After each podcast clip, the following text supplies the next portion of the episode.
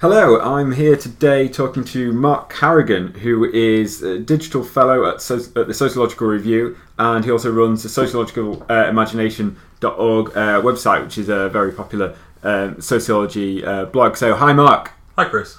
Um, thanks for coming to talk to me. Um, it's uh, it's nice to see you again. Um, and um, I, I was really interested to kind of get you onto the podcast um, because as, as the the theme of this series is is digital sociology, and um, I see you as someone who's kind of who's put a lot of work in over the last kind of few years or so uh, into. Uh, I think maybe uh, uh, establishing digital sociology really, uh, and kind of um, and um, talking about and writing about what what what it's kind of possible to do um, in digital sociology. So, I mean, w- would you uh, would you define yourself as a digital sociologist or as something else more broader? Or Uh, I would, but mainly because I like the fact that no one understands what it means, and so the appeal of defining myself as a digital sociologist is as much rhetorical Yeah. as anything else.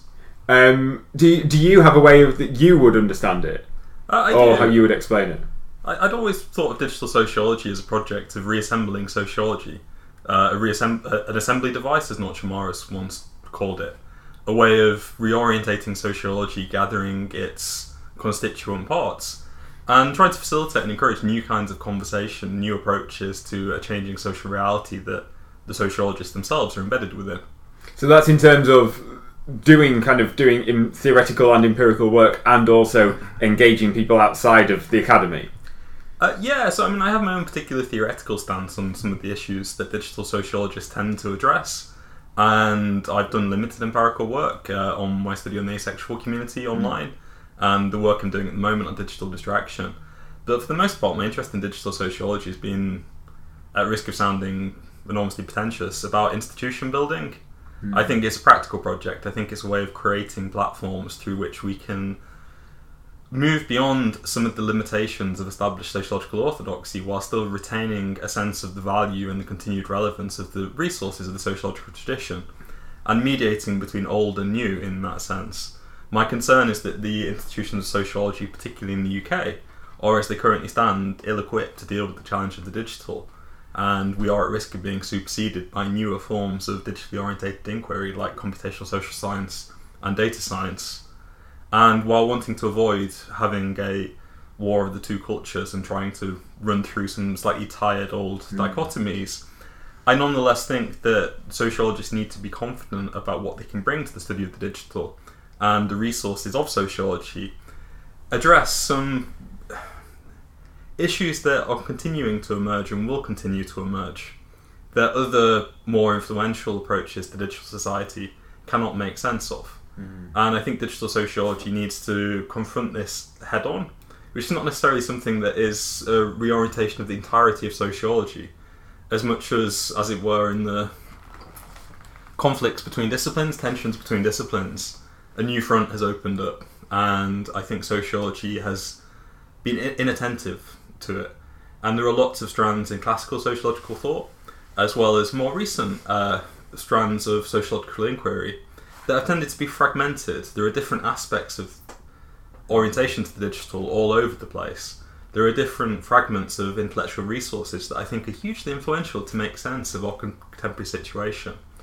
And I'm really interested as a practical project, as an applied project, can we build platforms, digital platforms, face to face platforms, publishing platforms that help us draw these disparate resources together, help join up these conversations in order to have a more outward looking discipline that meets these challenges?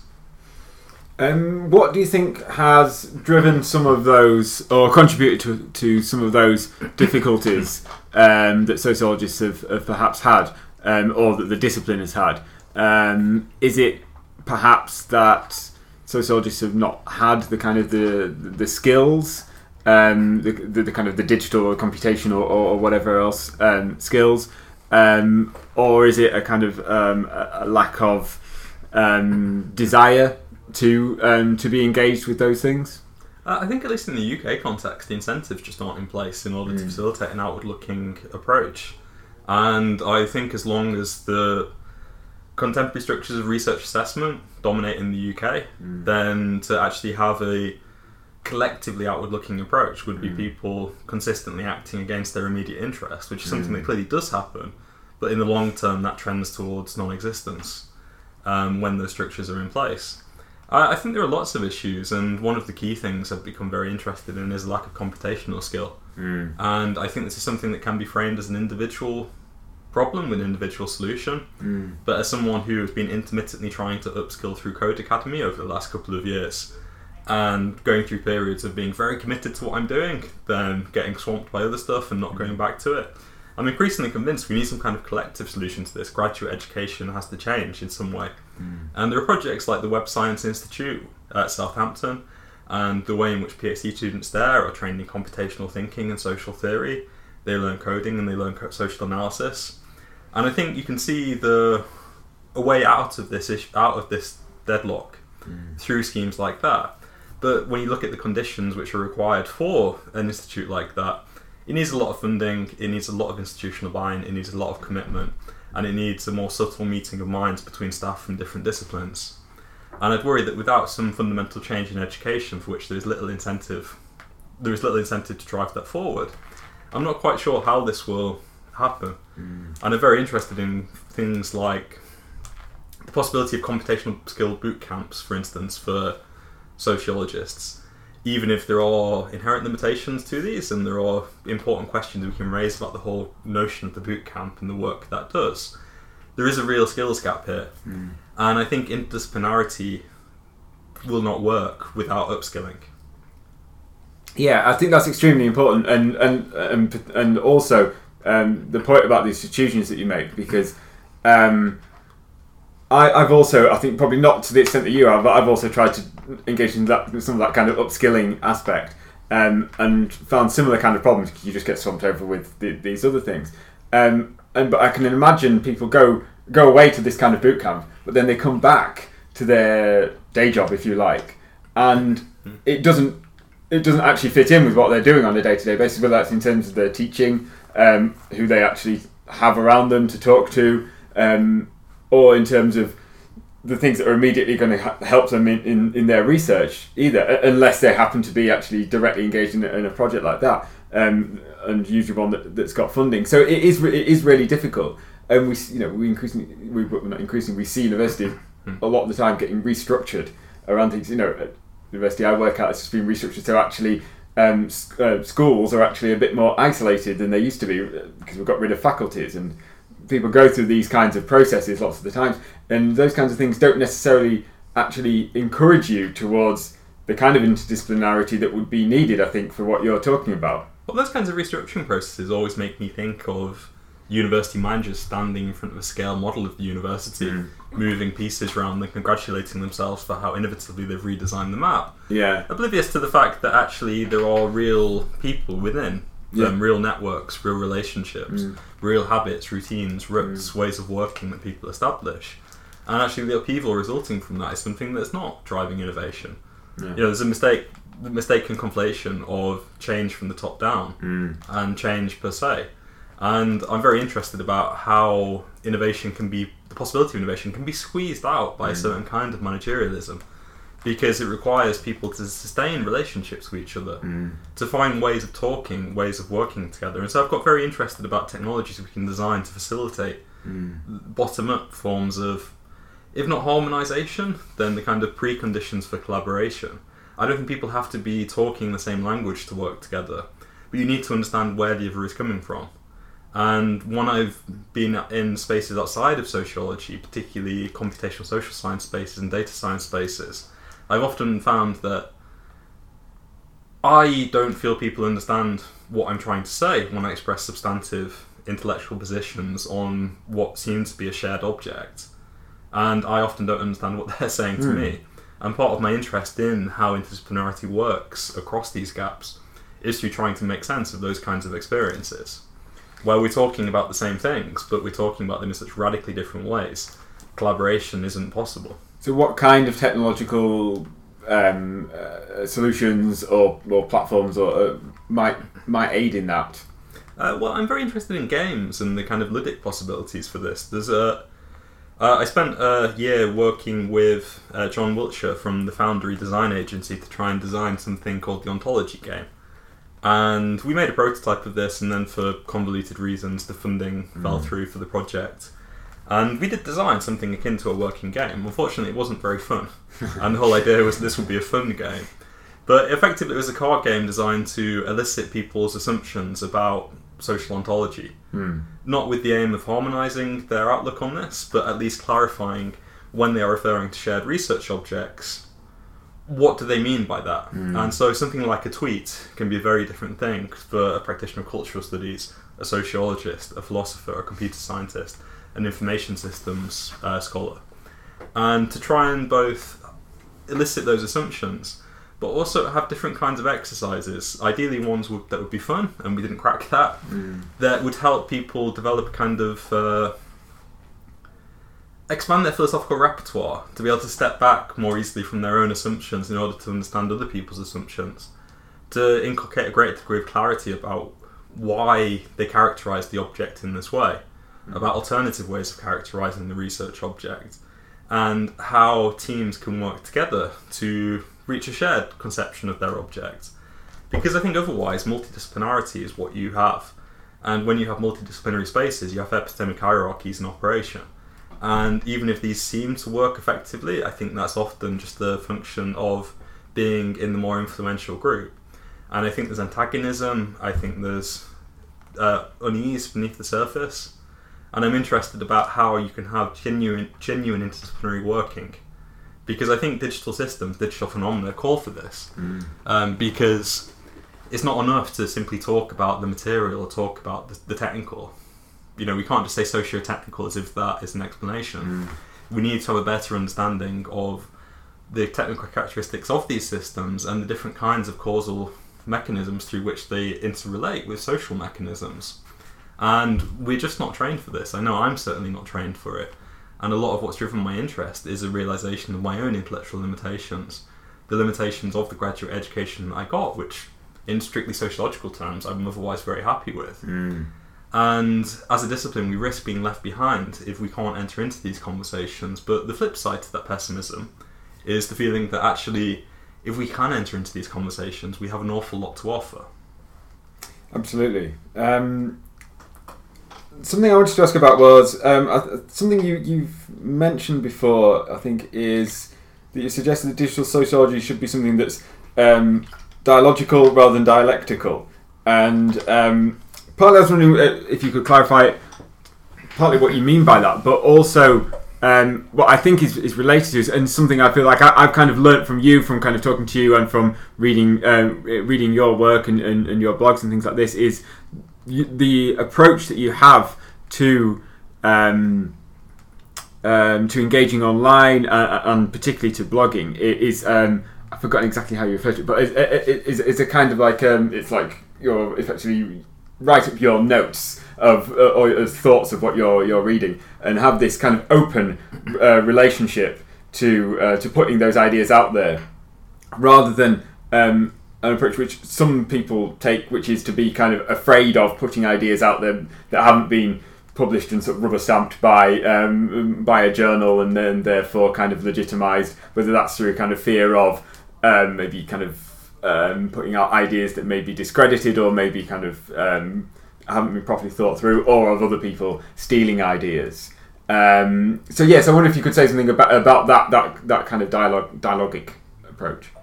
Uh, yeah, and that's a really thought-provoking question because I hadn't linked those two things in my mind. And I mean, the approach that has always come naturally to me is thinking through writing, because I often find that the best way for me to clarify what I think about a particular issue is to write about it, and the process of writing about it leaves me with a realization of, oh, that's what I think, and that's provisional. But actually, one of the really powerful things about blogging in that way in the long term is you start to see recurring themes in your thought. You start to see how things develop. Uh, the philosopher Charles Taylor has a concept of iteration, which has always stuck with me, where the process of articulating something within you it changes you subtly in the process, and so through repeated attempts to say something, you gain more clarity about what it is you're trying to say, but your relationship to what you're trying to say and yourself changes at the same time. Uh, and I think in that sense, you know, this kind of open-ended blogging in an important way it actually constitutes you as a scholarly being. You, you write yourself into being as a scholar with positions and approaches and frameworks and attitudes and preferences and concerns through this kind of blogging. And I think there is uh, a lot of anxiety that surrounds it, some but not all of which I think is misplaced. I think people have a affection for what the philosopher Daniel Little calls ideas in motion. People are tolerant of things that are provisional when it's clear they are shared in that spirit. And I'm, your, your question has left me wondering about the kinds of emergent consequences that ensue from different ways of relating to our own writing. Hmm. What, what concerns me is an absence of what I come to think of as theoretical pluralism, a difficulty people seem to have in both holding a position and believing that position has value and should be argued for, while recognizing that other people might have a position with similarly sound reasons. Uh, I've had the concern expressed to me that this tends towards relativism, but I don't see why it has to. Uh, I think an inability to recognize that we can be talking about the same object in different ways, and the way in which we carve up that object is something that makes sense relative to the particular kinds of questions we want to ask of it, the particular kind of methods we adapt, we, we, with which we approach it. Um, when I was a philosophy student, I was very drawn to neo-pragmatism, and I think maybe this is a neo-pragmatist approach in a, in a way. I believe there is a, a real world out there. I think objects have a finite set of characteristics, but nonetheless, I think what we're doing is abstraction. Abstraction hmm. is a practical activity where we abstract from the complex, multitudinous character of the object in order to identify particular characteristics. And one abstraction is not intrinsically better than others. The value of an hmm. abstraction is relative to the purpose underlying it. And this, from my point of view, makes it easy to see how, when we're talking about things like digital systems, different disciplinary backgrounds can be abstracting from those systems for very different reasons. And if we're trying to work together to kind of harmonize or synchronize that abstract that process of abstraction in order to meet shared purposes. And I'm curious about why people can be very militant about the distinctions they draw, uh, the way in which their their particular theoretical school or their discipline or their field tries to carve up a particular object. And I've seen this in lots of spaces, and it often hinges around particular questions like the human or the you know the non-human. And I, I think this is a real obstacle to working together because if we can bracket these disputes when they are not directly relevant to the work we're trying to do together, we're able to proceed rather than get bogged down in arguments that often can go nowhere. And I do wonder, from your question, whether the way in which we relate to our own writing, the way in which we relate to the development of our thought, might inculcate different attitudes in mm. relation to this. And if we recognise the provisionality of our own thought, if we recognise the fact that we're constantly engaged in this iterative process of bringing our scholarship and scholarly existence into being, that might make it easier to be okay with theoretical pluralism, to recognise we can have different positions to people we work and engage with without trying to bring it back to first principles and try and ensure that we don't go any further until we agree on fundamental questions of ontology and epistemology. I find it very easy to have convers- substantive conversations with people I have big theoretical disagreements Mm. with. And I wonder now if that is partly down to how I approach my own scholarship. Yeah, and I think that um, the point you mentioned about the kind of the institutional difficulties of of, of um, and pressures in terms of producing for research assessment kind of exercises, uh, research excellent frameworks, these kinds of things, um, plays a role in that in that kind of attitude. Uh, or the kind of resistant attitude towards that, that, that kind of theoretical pluralism you're talking about, and the kind of ongoing nature of kind of blogging uh, uh, as related to that, because um, if you're very used to just the kind of traditional format of, or it's not even traditional necessarily, but the kind of the established um, format of, of academic output. So you know you produce so you produce kind of one per year, one paper per year or so, and maybe a book every uh, every few years. But that is intended to be some kind of definitive statement on whatever issue you're looking at, because it has to be. Um, internationally excellent or, or, or you know world beating or you know kind of world champion kind of uh, piece of work um, in order to be acceptable and to keep your position within within an institution, rather than being a provisional piece part of an ongoing conversation with um, other scholars within your field or, or outside of your field, uh, or just interested people. Um, it seems to me that pushes people perhaps towards a different way of thinking about any kind of writing. Yeah, and I think that's spot on, and perhaps that points to the role of position taking and the way in which certain institutional structures incline us towards and scaffold this process of taking positions, you know, uh, fortifying those positions, defending them, and the way in which individual incentives in relation to things like promotion and research assessment coexist with collective ones. People group together mm. and they, you know, fortify those battlements collectively rather than individually. And I think what gets lost there is something Richard Rorty talked about, as keeping the conversation going. Mm. And I think Rorty had a very relativistic conception of what keeping the conversation going entailed, mm. where if they're interesting, aesthetically rewarding conversations, that's valuable in its own right. And I'd have a much more realist interpretation of that, where for me, I think we should keep the conversation going in a way that leads us towards more accurate, more useful knowledge of the social world. But hmm. nonetheless, I would stress keeping the conversation going. And I think social media are, you know, very powerful technologies that promise the possibility of dialogicity. And increasingly, I worry that these features of these academic dispositions inculcated by a particular kind of set of institutional structures are leading academics to use social media in a way that perhaps turns away from these possibilities, which leaves them unrealized. And the idea that social media could be an ameliorative, ameliorative if that's a word, um, it seems more distant to me now. I could see how the new communicative forms emerging through social media can actually reinforce existing communicative forms, communicative styles, patterns of relating that we see elsewhere. And I find that quite sad. So, do you mean that in the sense that it's becoming uh, a- just a a means of self promotion, or or of kind of ganging, grouping together around particular uh, standpoints? Is that the kind of thing you mean, or something else? Uh, I, I, precisely, um, and the way in which the institutionalization of social media activity um, can undermine the possibility it becomes this free space. And so, uh, I think Pat Thomson once used the term about feral doctoral pedag- pedagogy, the kinds of bottom up forms of engagement that you see PhD students engaging in using social media. And I really like that feral metaphor because when pe- people are doing stuff in a way that sits in sits uneasily between being a hobby and being work, hmm. there's a kind of freedom latent within that. Hmm. But then when there are benefits that can be accrued through through that activity, that can change your orientation to it.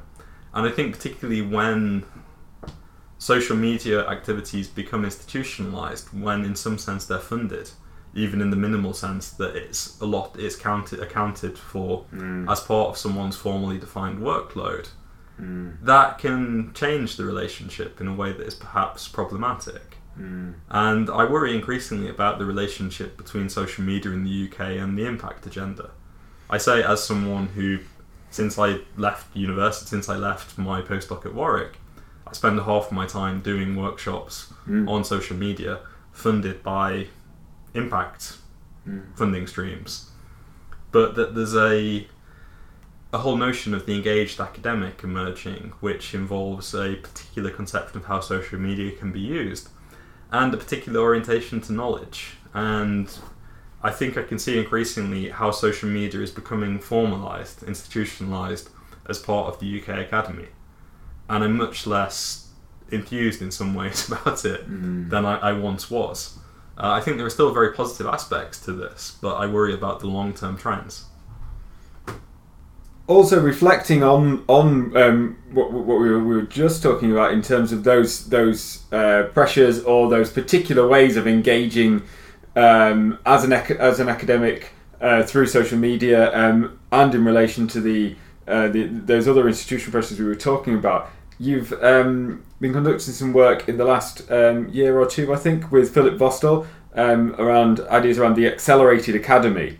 Um, so, uh, if I understand it right, part of, uh, of what you're getting at there is that some of those things we've just been discussing contribute towards um, a, sort of a speeding up of what it means to be an academic um, uh, in terms of the, the, the, pressures on people or the expectations uh, placed on oneself or, or, or on others, um, and that that's having a tran- having some kind of transformative effects on what academic life and academic work is understood to be.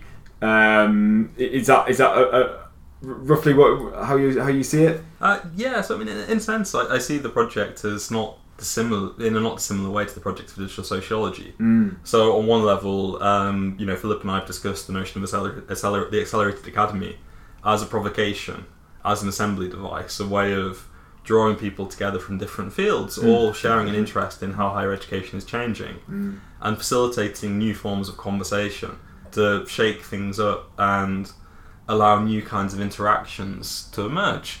And I think in the, the two conferences that have happened so far, particularly the one last year, which had a more STS focused focus, organised by our colleagues at Leiden, um, it, has been really provocative, and I think new ideas, new ways of looking at higher education have emerged from it. My own particular substantive interest in it is about time management mm. and about the everyday mundane challenges that people face, how this shapes how they see their life, how they see their work, and to link up this psychosocial character of the change in academic labour to things we know about broader changes in the structures of higher education. And on that level, I I've become very interested in rushing, the phenomenology of rushing, and it's commonplace to hear people talk about how much they're rushing. We have lots of data that supports this. We have lots of data concerning the maladies, pathologies that have emerged in people's lives as a consequence of academia, uh, these changes in academic work. And I'm very interested in how we can think theoretically about what is going on here. And in essence, I see it as a change in the academic role. Following Margaret Archer's work on roles, I'd see that I suggest we all occupy multiple social roles and that roles are, as she terms, as she puts it, they're greedy. There's no inherent limitation in how much of ourselves we can invest in a particular role, and we have to make these minute, mundane trade-offs every day about how we choose to spend our time, how we expand our energy, the way in which we organise our lives at the level of routines, at the level of to-do lists, at the level of digital scaffolding through software and apps, the way in which we relate to other people, we, we relate to other people, and I think this is a useful way of thinking through the changes that many people report as parts of their everyday experience. I nonetheless think that to talk about the fast university is in a sense as problematic as to then counterpose that to slow the slow mm. university because I think actually both undermine the role of agency. Um, Filip uses the term megaforce. They present these temporal structures as mega forces that people just adapt to or resist. But actually, temporality is much more subtle than that, and it's mediated and it unfolds and is transmitted mm. through these tiny little decisions that we, we make um, in everyday life. And they fit together into structures that reinforce or avoid some of this, uh, some of these broader pressures. Um, and that bit of the work is at a very early stage. Um, well, we've written one paper which we're in the process of rewriting and hope to do some more. But that, in terms of my substantive interest in acceleration, is where it lies. That I want to understand academic agency, and I think the role of agency in mediating these temporal pressures mm. is really interesting. And this is the first thing I've done that really draws on my PhD work in an applied way. Mm. The model of reflexivity and personal change that I developed in my PhD and I'd like to apply that to a particular case study of academic life. And it's also an engagement with the acceleration theory of Hartmut Rosa, mm. which has probably been the biggest influence on me theoretically over the last few years, but in a positive and negative way, because I think there are big problems with it. But I think it's very interesting to explore the themes and ideas and provocations of that work in a particular institutional context. And I think Rosa's work is much more powerful when you apply it in a particular context is and th- this is something you see as th- this kind of acceleration, particularly uh, in academia. Um, is it something that you would see as being intensified by um, the digital in terms of uh, digital um, devices and systems, um, or something that could be kind of tackled by that? Because something I've been thinking about uh, recently is the way that um, I mean most.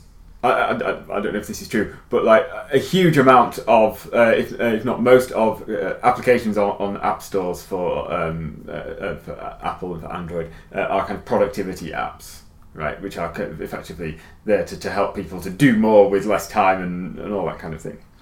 And um, but um, lots of people have suggested that these kinds of things, as with kind of mobile phones, smartphones, um, iPads, etc., all they do, actually do is increase the, the, the things that are the expectations that are placed on you or that you put on yourselves in terms of what you what you can and should achieve. You know, if you can get through that to do this quicker, then that just means you can do more things, um, rather than actually uh, lightening the load in anyway. But there does seem to be a kind of a potential kind of move towards uh, the, the kind of the delegation of tasks to digital uh, devices and, and, and infrastructures. Um, and certainly, uh, this is something that Nat- Natasha Dow uh, Schull has talked about in terms of um, actually, she's just there is a move i- i- in terms of the kind of the self-tracking, quantified self kind of aspects of these things. Actually, it's not encouraging people to keep thinking and keep going in a kind of a, a, sort of a neoliberal entrepreneurial self kind of way, but to actually delegate these things so you don't have to think about them anymore. So they're kind of getting done, but they're kind of being pushed onto onto the devices so that you're you know you're um, and, and get kind of automated. And I wonder what impact that's having on the kind of on the on kind of reflexivity, if at all that is that is the case in terms of actually in some ways we're perhaps being encouraged not to think about these things. Um, is that beneficial because the kind of the, the boring mundane mundanities that we don't want to think about, or actually does that impact on, on how we think about ourselves and our roles and our tasks and our positions within within kind of institutions and within our kind of everyday lives? I mean, those are the questions that really fascinate me, and I think there's been a a prohibition about talk of productivity culture in sociology Mm. that over time has started to frustrate me, and I actually find it, I guess, pretty crass. Mm. The idea that if we're talking about productivity, then we're necessarily neoliberalizing ourselves as Mm. subjects, and I think there's complexity to how people think about these things, which is really challenging to unpack. Uh, the difference between time management workshops imposed from birth and temporal accounting practices, Mm. which people are forced to engage in. And often, you know, there is a awareness on both sides of the fact that these numbers are to a large extent being fabricated, versus the more subtle forms of uh, activity, which phenomenologically extend people's agency in the sense of facilitate. Should should I try that again? And and these top-down forms of time management are, you know, problematic in a way that it's not obvious to me that bottom-up ones are. But I think if we just can move away from the way in which productivity i- has been framed, we open up this space of really interesting questions. Because the issue, as I see it, is not a case of whether it's problematic for someone to seek to optimize their behavior. It's the ends to which they're doing it and the unintended consequences of the systems they're relying on in the process. And uh, as an example, I mean, I got the new Fitbit band uh, two days ago, and not for the first time when I've tried these kinds of fitness bands. I'm curious about the the legal, you know, the legality of how the data is handled, the way in which the uh, the the account functions. I'm curious about how many people think about this when they sign up to it, how many people are aware of it, as as I am, but continue using it simply because they want the functionality.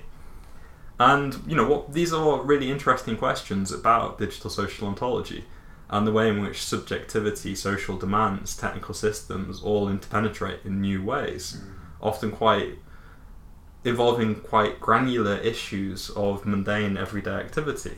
And there's a whole space of questions here that I think are, are, are really fascinating, and I think this is something that sociology has an enormous amount to uh, offer. And I think contemporary approaches to neoliberalism are, in many cases, getting in the way of asking these questions. So, um, recently um, you've also been doing some work around um, public sociology, uh, and I think that you, you, you're working on some, some, some of this uh, at the moment. Um, is just wondering uh, what what is it that you, you find particularly uh, interesting about about this uh, this issue of public sociology, and do you, do you see that? I imagine you do see that as related to uh, the things we've previously just been discussing around uh, around kind of academic blogging and and the, the, the, accelerated academy and and how people kind of fit in their, their everyday lives into this and, and the expectations to be a public sociologist and also the benefits of, of, of doing that.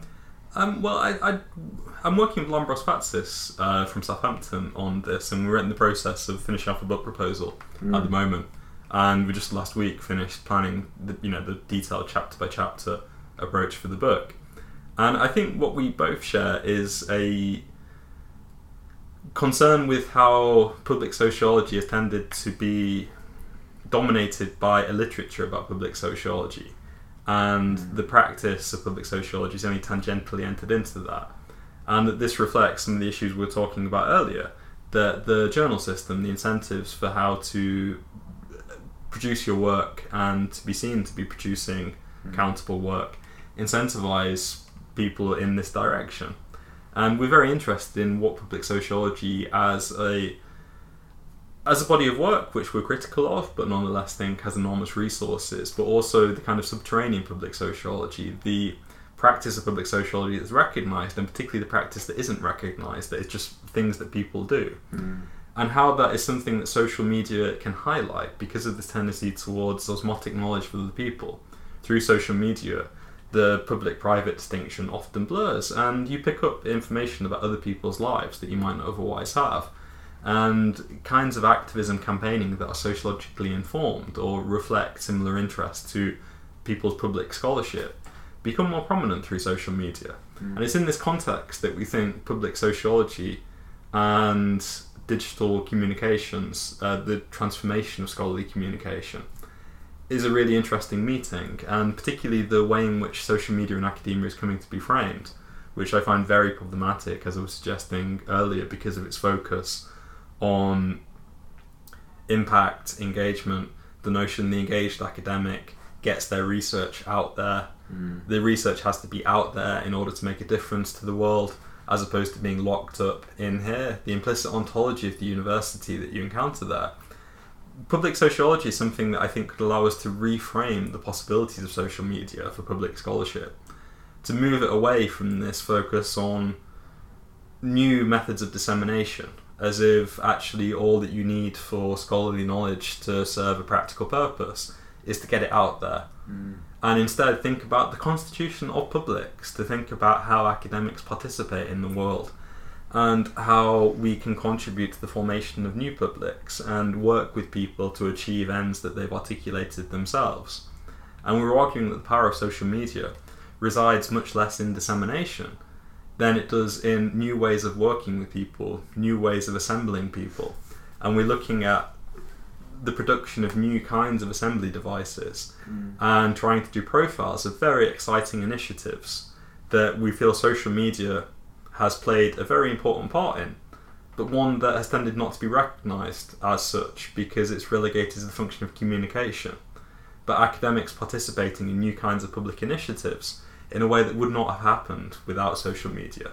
Uh, could you could you give an example of uh, something like that? Uh, yeah, I mean Lambros's experience with the Free University Brighton, um, mm. which he's from the outset has analysed through the lens of public sociology, mm. is a really interesting example of this, where the role of social media in facilitating this kind of assembly is subtle, but nonetheless social media has played a crucial part in this, mm. and we're interested in reformulating the the ends of public sociology in terms of these kinds of assembly devices, which is not to underestimate the way in which social media can help sociological knowledge circulate in new ways. But the key things are the publics for whom that knowledge might have latent value. Mm. Um, because I think there is often an assumption of this vast store of unrealised scholarly knowledge And at risk of sounding pessimistic, I just don't think that's the that's the case. And I think there's a whole worldview inherent in the idea we have to get our research out there, um, which I think we need to critique. I've written about this in the past as what I term the amelioration fallacy the idea that social problems would melt away if only our knowledge went from in here to out Mm. there, as if actually social problems exist because of a lack of scholarly expertise. And I mean, if you really step back from that as well, I think un- underlying it is an assumption that the world would be a better place if only people listened to us more. And there's an enormous conceit inherent in that, and it's one that I find a bit ludicrous. But I think this conception of political problems as being resolvable through scholarly means, even if when you articulate it that explicitly, people would disown it. I think this implicit model of social change is actually quite common in conversations about public engagement and public sociology. And we think this is perhaps an interesting approach to reframing these debates while still having them as our reference point Mm. in a provocative way that offers a new approach to understanding how academics can participate in the generation of social change. Uh, and I suppose that goes back to um, the kind of the earlier um, discussion around the, the, the kind of dialogue dialogic uh, character of that, it not being about uh, broadcast or, or kind of um, transmitting information from here to there, um, but actually about uh, establishing relationships and also having a discussion and realizing where where we're kind of going wrong as academics and and, and what can be learnt on on that side uh, as well. And I, I think you're right. And there is there is this idea. If only this value valuable. Um, uh, insightful knowledge we've got could get out there, then it would be uh, everything would be okay. But obviously, you know, the, the, there's plenty of evidence to suggest that's not necessarily the case. And I mean, if you think about one of the one of the places where academics do have quite a lot of, at least some academics do have quite a lot of access in terms of getting their ideas um, transmitted, to, is is is in actually in formal politics to politicians. You know, in terms of uh, writing kind of white papers and or, or, or being cited um, in these kinds of things. Um, but it still doesn't necessarily change anything because they still go about doing doing their business in the way that they want to do it. Um, it just have being exposed to that knowledge, even if it is, even if it was this grand um, transformative um, insight, it doesn't necessarily change anything just by putting it into that uh, into that existing context as it stands. But I think demonstrably social media is powerful in getting your foot Mm. in the door because the more easily discoverable you are, these connections yeah, allow th- it allows the formulation of connections. So Yeah. these kinds of opportunities emerge. Mm. I mean, I think there are things about the attention economy, the way that mass, you know, the way that participation makes discovery less likely. Mm. But social media is potentially powerful for this. But what it's powerful for in an external facing capacity is building relationships Mm. building relationships with people outside of uh, your normal field, your normal milieu. And I think if we see social media in terms of transmission, if we see social media in terms of speaking to the public at large, which again, I think explicitly people would deny this, but implicitly I have a lot of conversations in my workshop capacity with academics about how they understand social media. And I worry that the notion of the intellectual lurks in the background, even if Mm. people don't expressly adhere to it. The notion of the intellectual of the 20th century public intellectual, you know, these towering figures who would talk to the public at, public at large, almost always white men, and by definition, there could only be a few of them because it was a broadcast model of public intellectualism. And on the one hand, I find it very exciting the idea that social media could democratize intellectualism. Mm. The notion of narrowcasting, I think, is very exciting here. Mm. The idea that actually, even what seem like incredibly niche research topics, there is a public out there with a late or a public to be, a latent public with an interest in them. And social media allows us to connect with them in ways that puts that knowledge to work. But I also sometimes think that actually the whole notion of the intellectual is the problem here Mm. and it classifies as a particular kind of figure doing a particular kind of work. And there's a whole conceit and a whole history of conceit built into it, which makes us approach this in the wrong way, as opposed to just seeing it as a new set of tools for making connections with people outside the academy. Mm. And what we do with those connections will always exceed the tools themselves. Um, but I'm very interested about how academics have implicit conceptions of social media and how these could be studied, and how they shape they shape practice.